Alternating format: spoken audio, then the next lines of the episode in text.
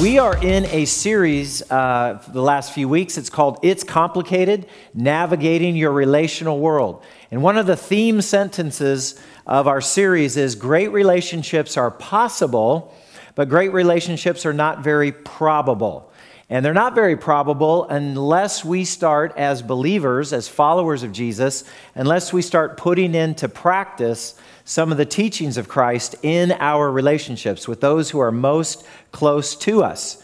So if you notice, the next scripture comes from Romans chapter 12 and verse 2, and it talks about a new way of thinking that leads to a new way of living.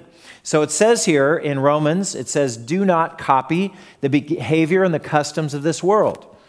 You know, when we grow up and we live in this world, the world likes to squeeze us into its own mold and likes to say, this is what the strong values are in this world. This is what's important. And you need to live this way. And when we become followers of Christ, sometimes we learn that the world's way is not the best way. Sometimes God has a much better way for us to live. So he says, don't copy the customs and behavior of this world, but let God transform you into a new person by changing the way that you think. So the change in our behavior begins in the change in the way that we think. And then it says, then you will learn to know God's will for you, and his will is good and pleasing and perfect. And those of us who have followed Christ for a while can testify that, you know, God's ways are so much better than the world's ways. Following Jesus' plan for my life has resulted in so much more blessing than my life ever would have been without him. So as we get into the message, will you bow your heads with me for a moment of prayer? Lord Jesus, we want you to be lifted up today. We want you to get all the praise and the honor and the glory. And Lord, we're asking you to come with your Holy Spirit and give me clarity, give me unction as I speak today. And we're praying that your Holy Spirit would fill your words with life and power and inspiration. And we pray, Father, for all of us listening to have ears to hear and eyes to see and a heart that understands. And Lord, give us a will that is willing to submit our will to your will and to do things your way rather than our way. So Lord, fill us and help us to follow you better and bless us as we do. And all these things we pray in Christ's name. Amen. You know, when it comes to relationships, a lot of us have been told in our lives this romantic notion. And the notion is that opposites attract. You know, sometimes a thinker, sometimes a real cerebral person is attracted to a feeler. Sometimes we notice what's lacking in our own lives and we're attracted to that in somebody else. Sometimes a very structured person is attracted to a real spontaneous, unstructured person. Wow, this person is so much fun. They're just ready to drop everything and do something fun at the drop of a hat. But sometimes those differences over time, you know, in the initial infatuation stage of a relationship, those opposites do attract. Sometimes later on in the relationship, as we get used to the person, we see, wow, you really are a planner. You really are a structured person. And then you almost say to yourself, that really organized person that I married, now it seems like she's become an OCD maniac. So sometimes the opposites that attracted us in initial can drive us nuts later on in a relationship. I do want to say that this is one of the more difficult messages that we're going to be talking about in this series, because there is no difference that has greater potential for pain and frustration and hurt in a relationship than when you marry someone and then you experience a spiritual mismatch. Now, what is the definition of a spiritual mismatch? You see it up on the screen there. It says, a spiritual mismatch occurs when you do not share the most important thing in your life, and in our case, as followers of Christ, that would be our relationship with God through Jesus. That would be our Christian faith. That would be our idea that we want to love God with all of our heart, soul, mind, and strength, and love our neighbors ourselves. We want to put God first in every area of our lives and let him govern us. So we surrender our will to his will.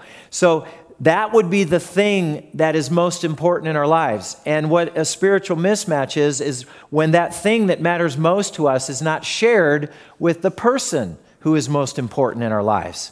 And so we find ourselves having a spiritual mismatch. Now, some of us, went into a relationship like that with another person, and maybe at that point in our lives when we started that relationship with a person, maybe we weren't walking as close to God as we once were. Maybe we had sort of gone a different pathway, and God wasn't first place in our life. And so we met somebody, and we had a lot in common, and we were attracted to them. We ended up falling in love and getting married, and then sometime later, we realized that God needed to be first in our lives, that we became aware of the Christian faith. We heard the good news.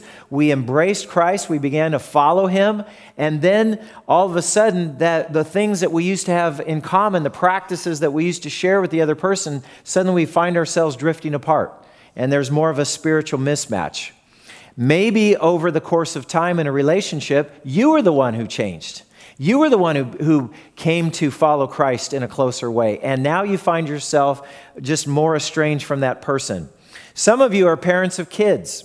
Some of you have parents, or maybe you have in-laws or siblings or cousins or people that you're close to in a relationship that you're with most of your life, and you find out that you do not share the same spiritual values. You have chosen to walk a different spiritual path with your walk with Jesus than that other person, and now you're in a spiritual mismatch. There's one other category, and that's that both of you could be followers of Christ, but there may be a vast difference in the level of spiritual intensity with which you follow Christ. Maybe somebody is really on fire for God, and they're really excited, and they want to tell everybody about Jesus wherever they go, and the other person is sort of not so on fire, and maybe they're a little more tepid in their spiritual walk, and they think that you're becoming kind of a Jesus freak. You're becoming a religious fanatic, and that creates a spiritual mismatch. So let me begin just by asking you a couple of questions. Have you ever been in a relationship, a close relationship, with someone with whom you were spiritually mismatched?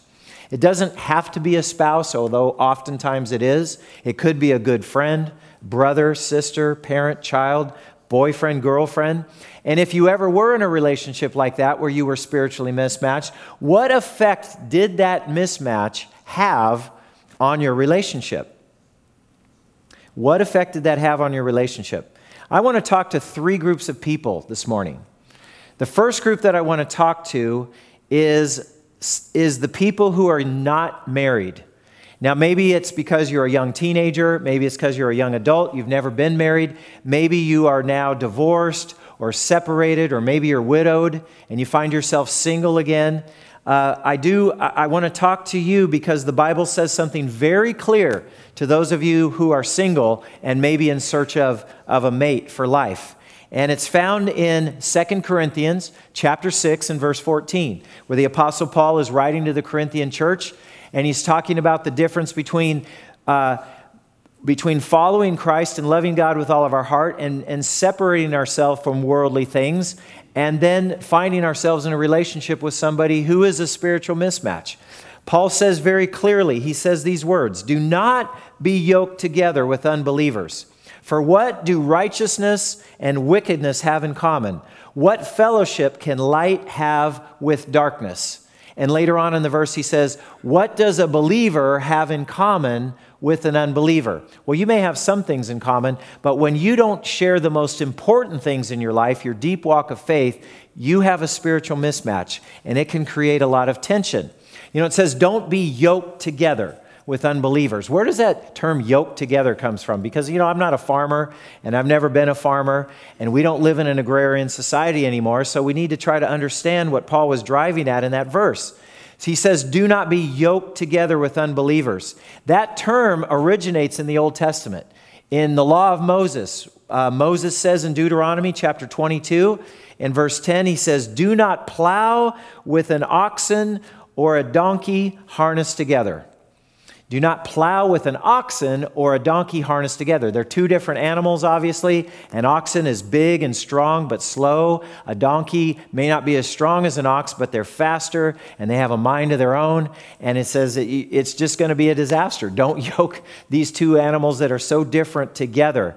Do not be yoked together. And I just want you to know, you know, I'm a sinner and I'm saved by grace just like all of you. And I've broken a lot of God's commands. The one thing that I can say, and how this verse just encourages me, is even though I've broken a lot of commands with God, I have never broken this command. Not in my life, and I never plan on breaking. I am never going to yoke together an oxen and a donkey. And I hope you aren't either. So we got that going for us.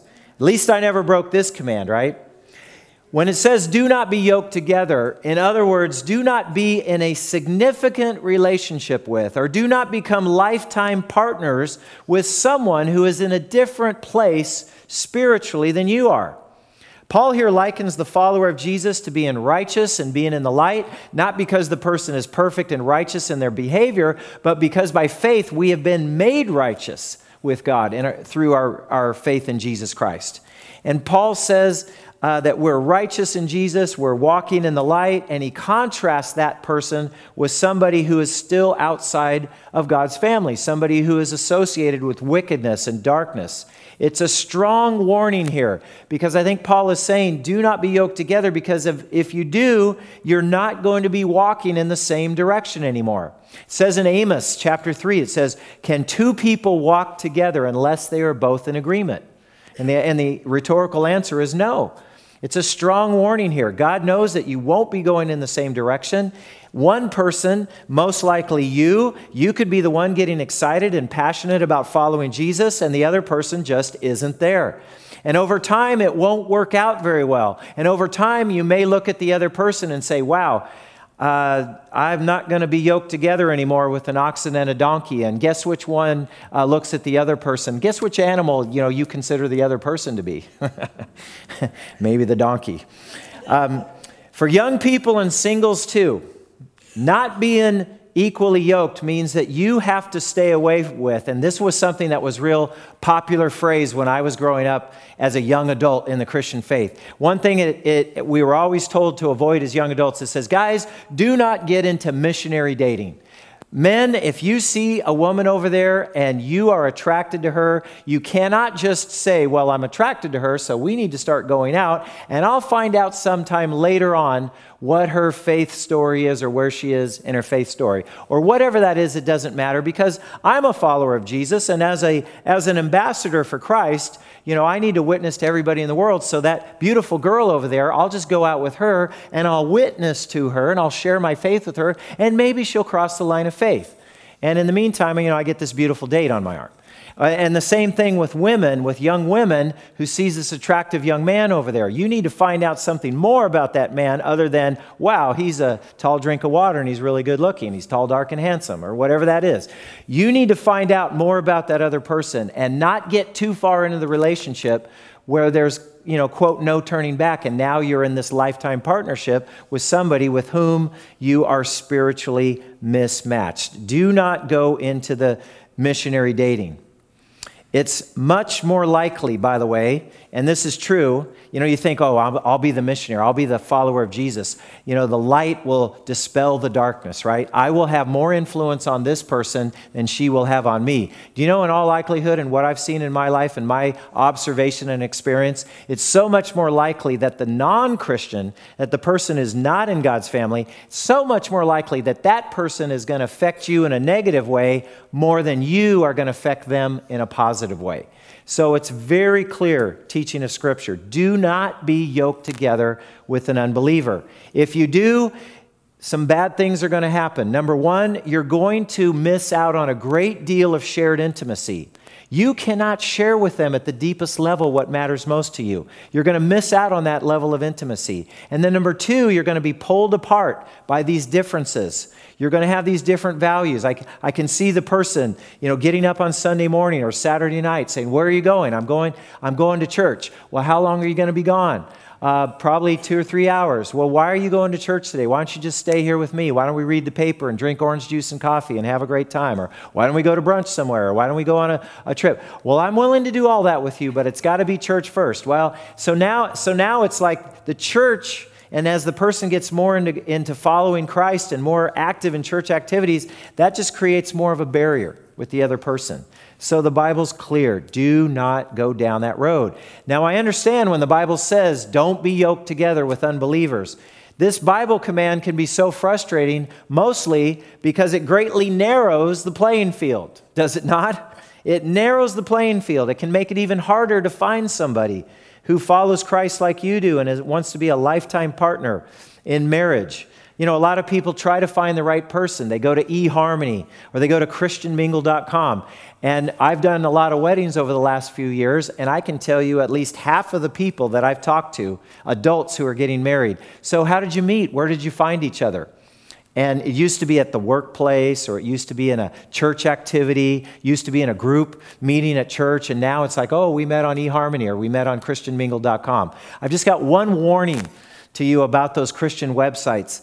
Those Christian dating sites that seem to claim that you can find just the right person to marry, those websites are also, there may be some gems in the bunch. There may be some good apples in that barrel, but there's also a bunch of phonies that are on there. There are a bunch of people who are claiming to be godly and spiritual, and oftentimes they are not, and they have other motives than just finding a Christian mate. So you better proceed with a lot of caution, and when you start out a relationship with somebody, you need to go very slow, and you need to give time to verify if that person that you met is for real, if their faith is for real, so that you do not end up being unequally yoked. You got that? That's the message for the people who are not married. Do not be unequally yoked with believers. Now, believers who are married to somebody that they are in a spiritual mismatch with, you hear this part of the message, and now you're just down in the dumps, and now you're depressed. And now it's like, well, thanks a lot, Jim. That was a real word of encouragement for me today. Thanks for the word of discouragement, right? There is no such thing as a spiritual gift of discouragement. So I want to give a word of encouragement. That's a good word for everybody. There's no spiritual gift of criticism, and there's no spiritual gift of discouragement. We want to encourage each other to live a life God wants us to live. So what about those of you who are already married to someone, and that person is not a follower of Jesus? What if you're married to somebody, and now you're in this spiritual mismatch? What does God want you to do? Because maybe you were younger and dating, like I said before. Maybe you weren't following Christ with all your heart, or you'd found your way away from God, or maybe you'd never come to faith in God, and then you're now married to this person, and then later on in life, you decided to either rekindle your faith, or you came to faith in Christ for the first time. What do you do in a situation like that? Because that passage in 2 Corinthians doesn't speak to that. But oh, there's more to the Bible than just 2 Corinthians. Thank God, and in 1 Corinthians chapter 7, the Apostle Paul gives a good word for Christians who find themselves married to somebody who is not a follower of Jesus.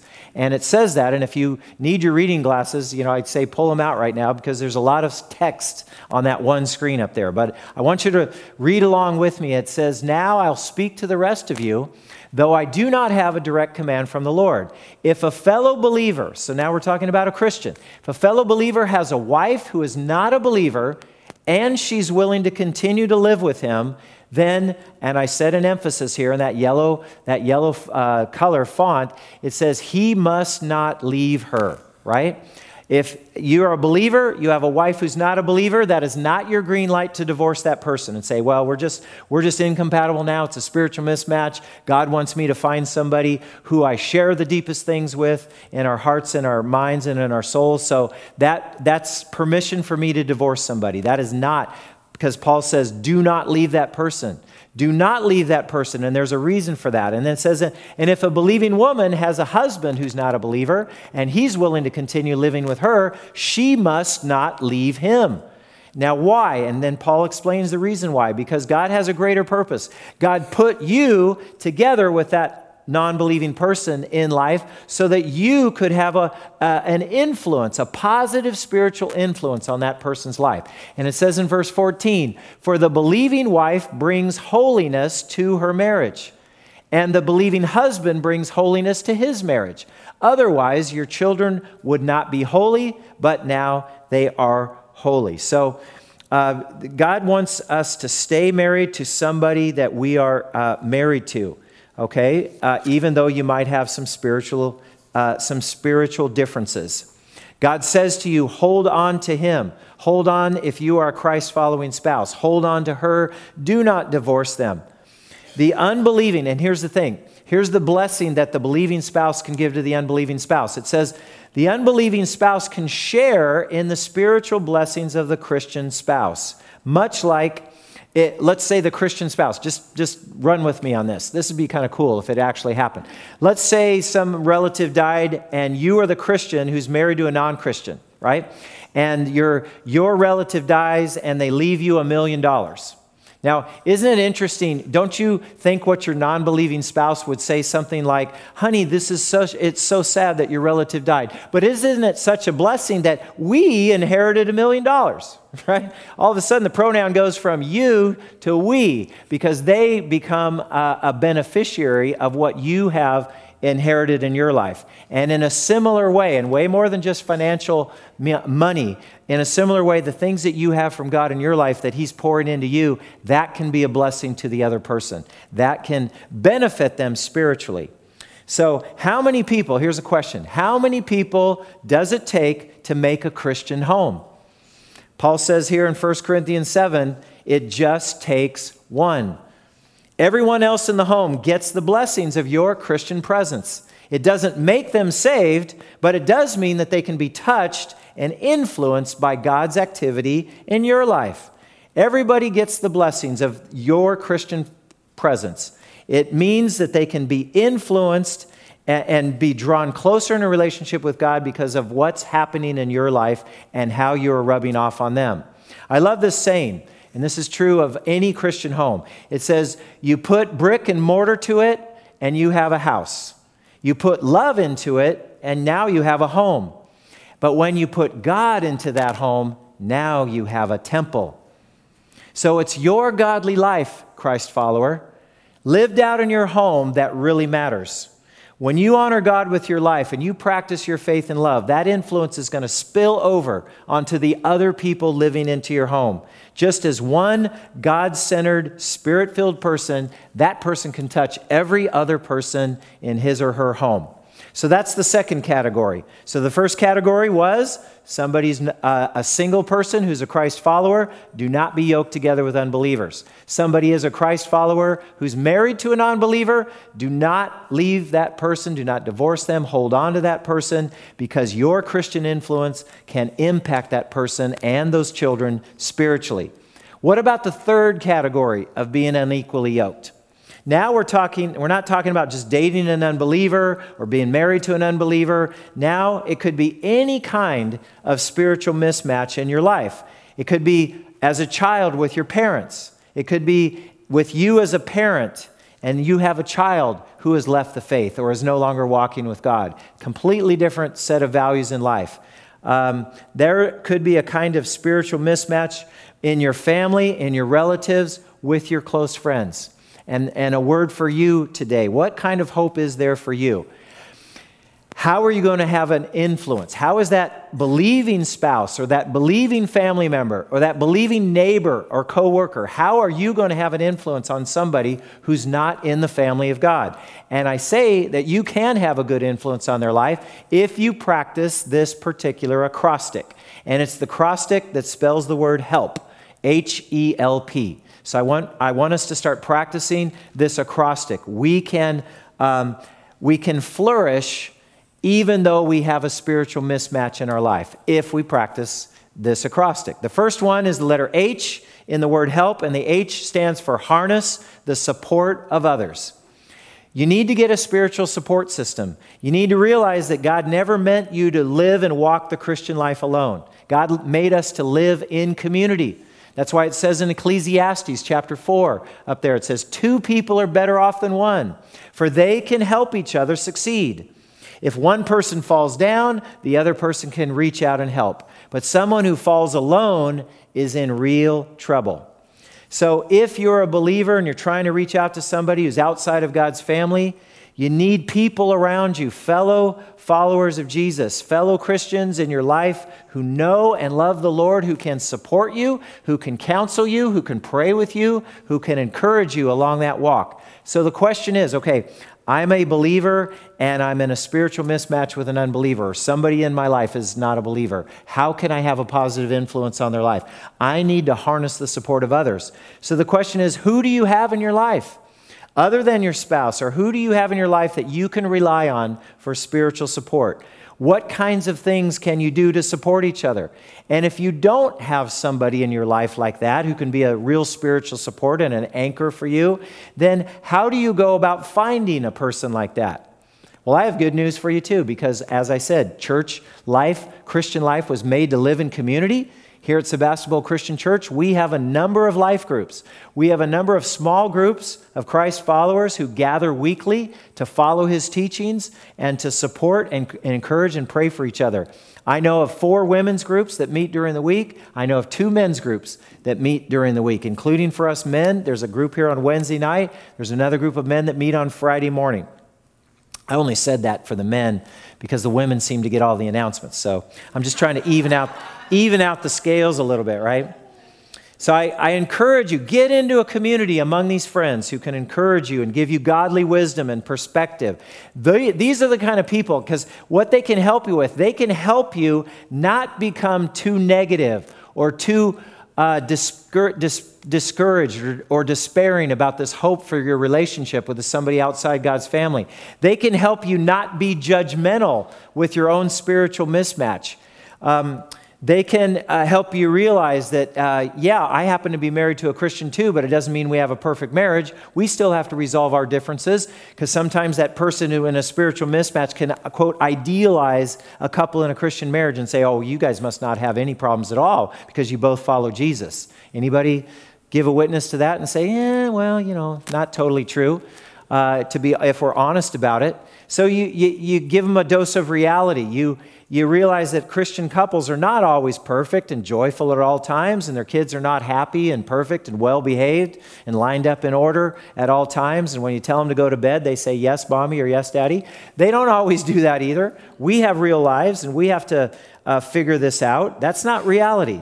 But we can find a support group like that. So harness the support of others. That's the letter H. The next letter is letter E, and that is exercise restraint. When you're married to somebody or you're in a close relationship with somebody outside God's family, you have to exercise restraint, because there are times when they pop off and they say something insulting or disparaging to you, when they say something that's like an insult and they really hurt your feelings. You know, the very first reaction that we normally have as human beings is, you know what, you hurt my feelings, guess what? I just got the green light to go ahead and reciprocate and hurt your feelings, because you deserve it, because you hurt my feelings. And it says, if you're going to reach somebody outside God's family, maybe they're testing you. Maybe they're tipping over your pitcher to find out what's inside. Right? If they cut you, and I'm not saying literally, this is an analogy. If they cut you, are you going to believe Jesus? Right? Are you going to respond in a Christian way when they don't treat you very well? Right? So that's this idea of exercising restraint. And 1 Peter tells us, he says, in your hearts. So how does this begin? Our attitude. It's our attitude, our mindset towards somebody outside God's family. In your hearts, revere Christ as Lord. Always be prepared to give an answer to everyone who asks you to give the reason for the hope that you have. That's where the word apologetics comes from, right? To give you the reason, to give somebody a reason for the hope that we have. So I hope that those of you who are interested, you can go to Luke's class starting on June 4th at the 10:40 hour. It's perfect. You're already in the 9 o'clock service. All you got to do is walk forward and go to your left, and you'll be in that class at 10:40.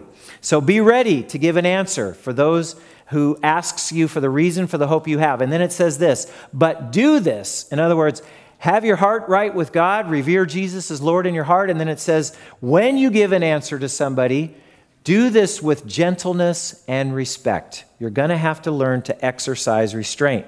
And please, and here's another way that we exercise restraint. If you're a believer trying to reach a non-believer, it says, don't shame them.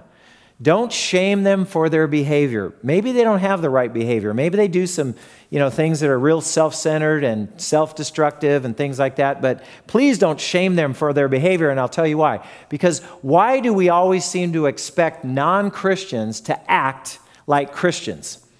right? We Christians can't even act like Christians half the time.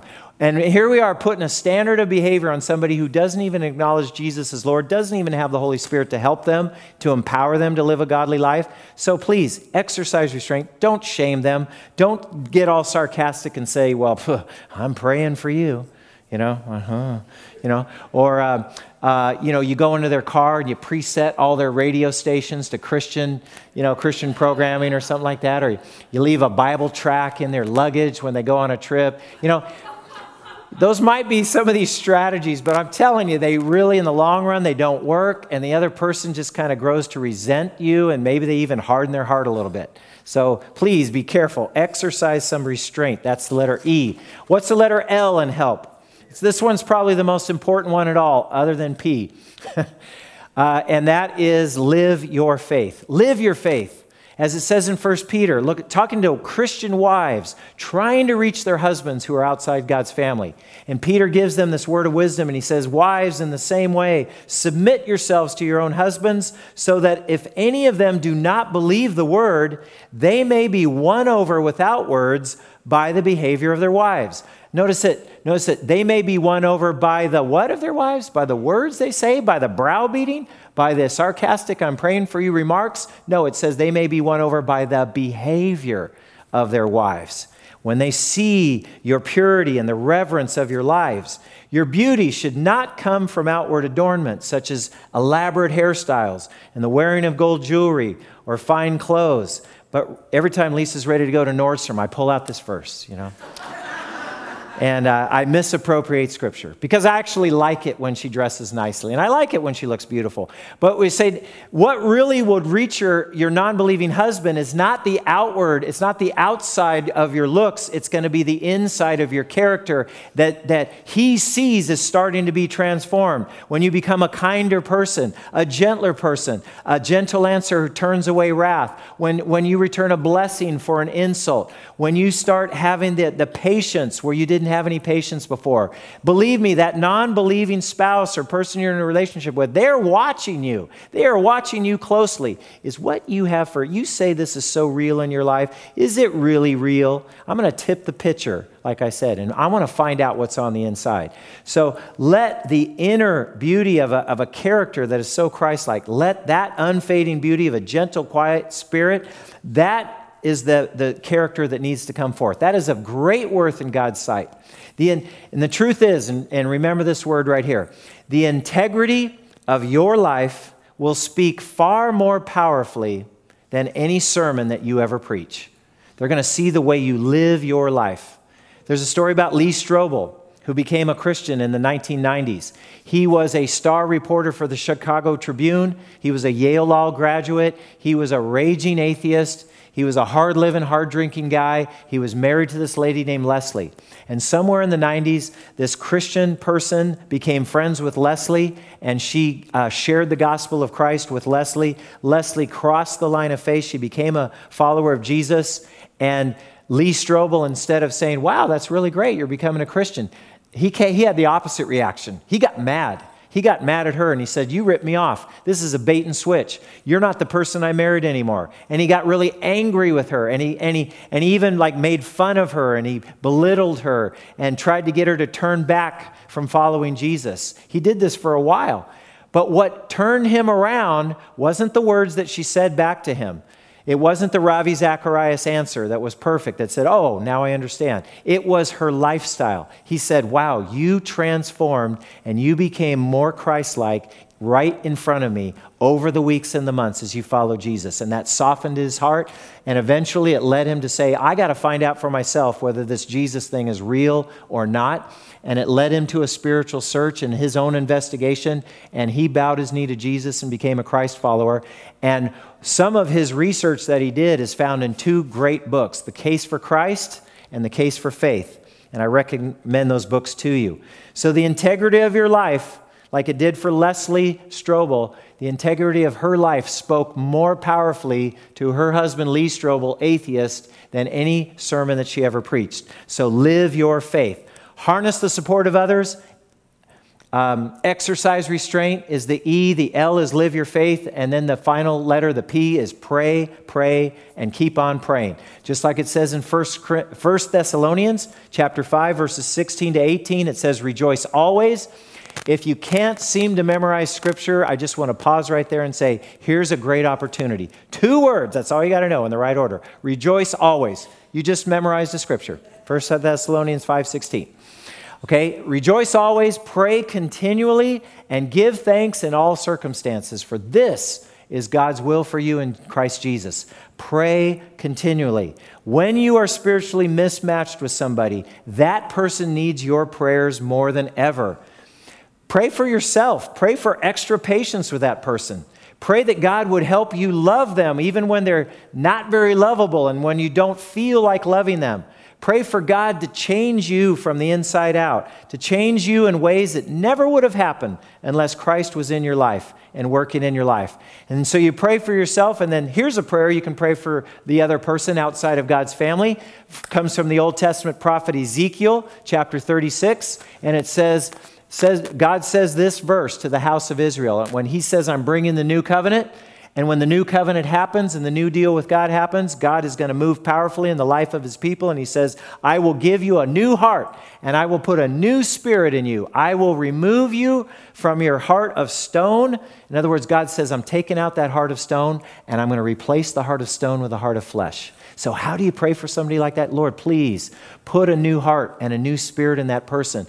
Lord, remove them, soften that heart of stone and replace it with a heart of flesh. You can keep praying that for the other person. So when you have a marriage where a person is a follower of Jesus, the other person is not, the person who knows and follows Jesus, that person has the ability and the opportunity to be a blessing to the rest of his or her family. It can happen if we practice H-E-L-P. Harness the support of others. We exercise restraint. We live out our faith. It's got to be real and genuine and authentic. It can't be phony at all. And then we pray, pray, pray for the other person. Now, I want to say a word to a person who may be in this room, maybe a person listening to me online via live stream, a person who might be what we would call on the other side of the fence when it comes to faith. What about the person who has not yet crossed the line of faith? What if you're spiritually mismatched and you're in a relationship with somebody who follows Jesus and loves him? What are you going to do with that reality in your life? It could be very difficult for you. You know, it might be confusing to you, this change that's happening in another person. You might be skeptical. You might wonder, is the change in this person for real or not? You might be concerned that that Christian is going to now look down upon you and like judge you and condemn you for your lack of faith or your lifestyle. You may think that now your kids are not going to respect you anymore because you haven't yet come to that point of faith in Jesus Christ. You see that your family values are starting to be divided. Now the values that he or she has is different than the values that you have. What do you do in a situation like that? If you're thinking this way, if you're that place in your life and you're in this relationship, I just want to say one word to you. It's a word on the screen, and that is the word maybe. Maybe. Just consider the word maybe. Maybe there is real change happening to that person that you care about. Maybe there is some good evidence that the Christian faith is true. Maybe there's some things that you need to check out for yourself and investigate about God and the Christian faith before you just write it off as being a religious fanatic or a kook. Maybe soon you may come to faith in Jesus just like that person that you're connected to in a close relationship. And maybe, just maybe, you'll cross that line of faith and maybe that spiritual mismatch can become a spiritual match. That's what I've been praying for this week. I said, Lord, if there are relationships out there in our congregation and those listening who are in spiritual mismatches, Lord, I pray that they become spiritual matches because people turn their eyes toward God in faith and they realize how much God loves you. They realize how much Jesus wants to give you this matchless gift of his son and to be able to follow him and have eternal life in him. Maybe you've come to that place where, you know what, I'm tired of of putting God, at arm's length. I'm tired of saying later, I'm not interested now, you do your thing, I'll do my thing. Maybe you don't want to live that way anymore. Maybe you are ready to come to Jesus. And if you are, Jesus has these great words of promise to you. He says in John's gospel, he says, whoever's thirsty, if you realize how empty your life is without God, and you want to know what it's like to have a living relationship with your Creator, Jesus says, whoever is thirsty, let him come to me and drink. The Bible says, whoever confesses with their mouth, Jesus is Lord, whoever believes in their heart that God raised him from the dead, that person will be saved. That person could be you today. If you're ready to take that step of faith, then I invite everybody in this room, let's just bow our heads for a word of prayer.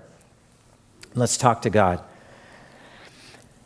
That promise, whoever confesses Jesus as Lord with their mouth and believes in their heart that God raised him from the dead, that person will be saved. What a tremendous promise of God, and that can be yours today. If you want that, if you want to say yes to Jesus and start to follow him, I just ask that you'd pray along with me some words like this. Just pray along with me. Say, Jesus, I ask that you would come into my life and change me.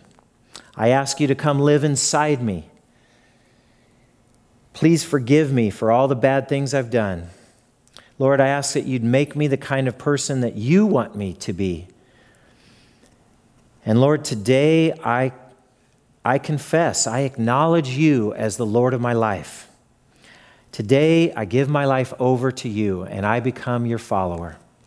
Lord, help me to walk in your steps. Help me to live the kind of life that you want me to live. Thank you for answering my prayer. Thank you for coming into my life and keeping your promises.